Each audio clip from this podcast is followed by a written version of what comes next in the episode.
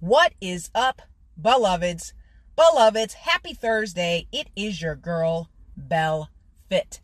Listen, restoration is the precursor to manifestation.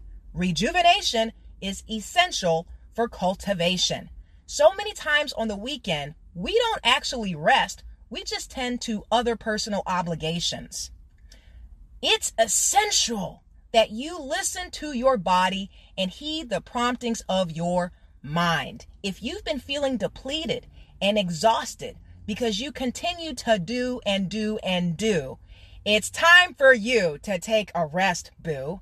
Until we take a rest, we are not able to be our best. So don't feel guilty. Do what you need to do, and may God bless you in fitness, health, and in spiritual wealth. I am your girl, Belle.